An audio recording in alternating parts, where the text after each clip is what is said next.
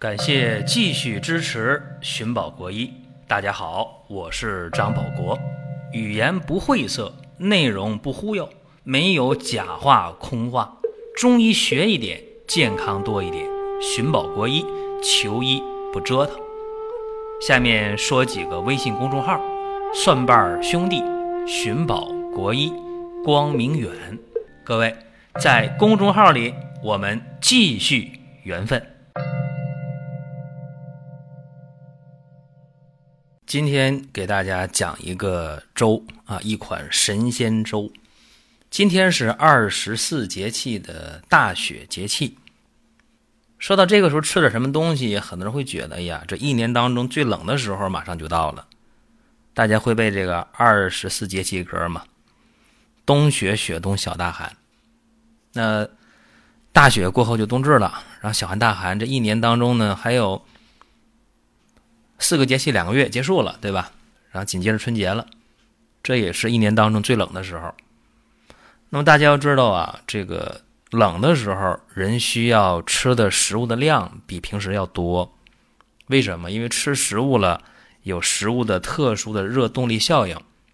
比方说，我们吃了肉，或者我们吃了这个蛋白含量高的东西，尤其是蛋白含量高的啊，像吃瘦肉啊、海产品呢。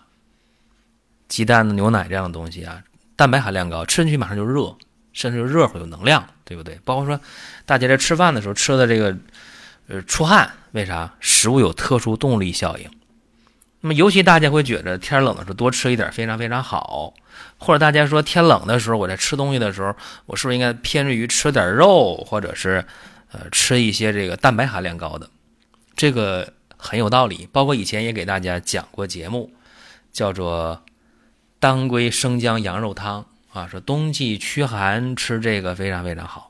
但是啊，大家永远不要忘了一句话，在两千四百多年前的中医最经典的《黄帝内经》当中，《素问篇》有这么一句话啊，叫“五谷为养，五果为助，五畜为益，五菜为充，气味和而服之，以补精益气。”这话说的已经非常非常明白了，啊，五谷为养，五谷是最养身体的，甚至在《黄帝内经》当中还有这样的补充说明，叫“谷肉果菜，食养尽之，无使过之，伤其正也”。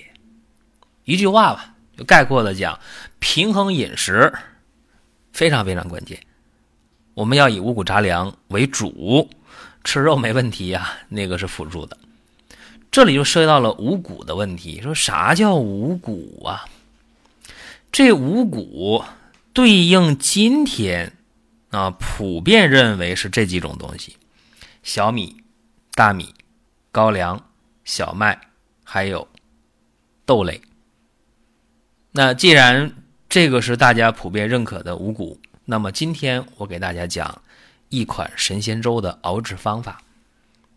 这款神仙粥呢，它就是以这五谷为原料：小米、大米、高粱米、小麦米，还有黑豆为原材料。做这款粥的时候啊，大家要把这个黑豆和高粱米在冷水里边起码泡上五个小时。起码五个小时，泡十个小时也没有问题。那样的话做起来更好，这是第一点。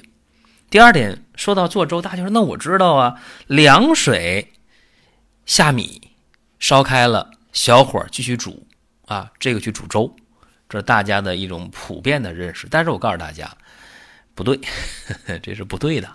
其实做粥啊，最好的方法是开水下米，营养最好啊。这可能颠覆大家的一个认识，但是不要紧。你可以尝试一下，你把这个黑豆和高粱米泡上五到十个小时，然后拿出来和小米、大米、高粱米各等份啊。你说我用多少去下锅？这个米各等份就行，一比一比一比一再比一啊，五样都是等量的等份的就可以。你说我偏爱吃某某一个其中，他说我就爱吃小米，小米多一点。你说我就爱吃那个高粱米，高粱米多点，这没问题啊。但是一般来讲，五份，均等就可以。开水下锅之后，干一件事儿，搅拌，拿这个长柄的勺啊，按一个方向去搅，顺时针也行，逆时针也可，但你不能来回搅，哈，按一个方向搅，搅搅搅搅，啊，这样的话呢，很快就开了。开了之后，体现你的功夫了啊，功夫劲儿，啥功夫劲儿呢？就是改小火继续搅，多长时间呢？二十分钟到三十分钟，这粥肯定熟了。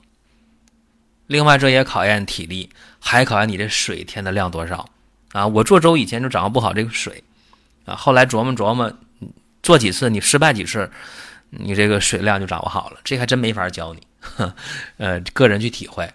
然后等这个粥好了的时候，别忘了往粥里边点上几滴熟油啊！就你做菜的。比如说我我要炸丸子是吧？那油烧开了，就那个熟油啊，非常好。有人说那我用色拉油行吗？也行，但是不香啊。用这个熟了的油点几滴啊，然后喝这个粥。喝这个粥的好处是什么呢？有这么一句话啊，叫做冬天呢，风寒之邪侵袭人体。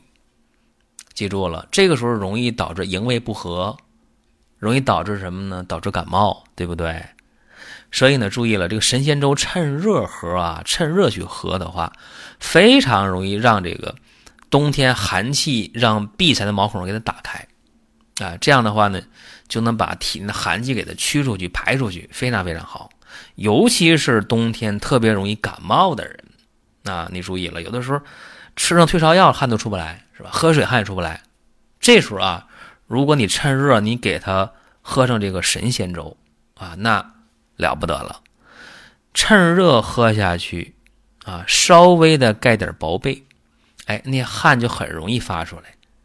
而古人讲的说“腹背取微汗”，就是这个道理，把这风寒微微的发出来啊。很多轻微的刚感冒，嗓子有点紧，咳嗽，鼻子不通气儿，用上了出点汗，行了，微微出汗就取微汗即止，这就好了。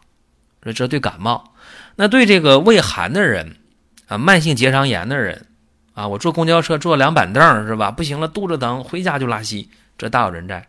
或者是冬天的时候出门的鞋垫垫薄了，不行，肚子疼啊，很难受，胃疼，喝这个粥效果非常好。有人说那喝粥吃不饱，我还不太赞成啊。就我喝粥，我喝这个粥啊，晚饭喝这个粥，我喝了已经有七八年了啊，喝了七八年了。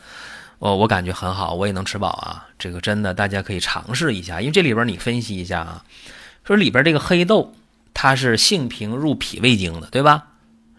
而我们说你这里边的小米啊，小米是什么？小米我们讲是五谷之首，对吧？五谷当中营养最好的就是小米，它是性温的，为啥性温呢？小米肯定长在土里啊，对吧？性温的，它最能补益脾胃啊！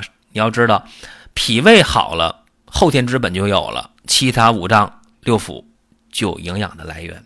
所以你想养生，你脾胃不好，其他都是扯淡啊！我总爱说这么一句话。我小的时候看电影，看一些呃战争题材的老电影，就看到啊，呃不止一部电影里有这样的情景啊。我们的八路军战士或者我们的红军战士啊，或者我们的游击队员啊受伤了，然后这老乡家养伤，老乡家能给吃什么呢？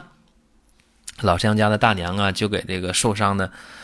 战士啊，吃小米粥，偶尔呢还能来个鸡蛋，很快的镜头一转，我们的战士康复了，去找大部队了，是吧？所以这小米非常非常好。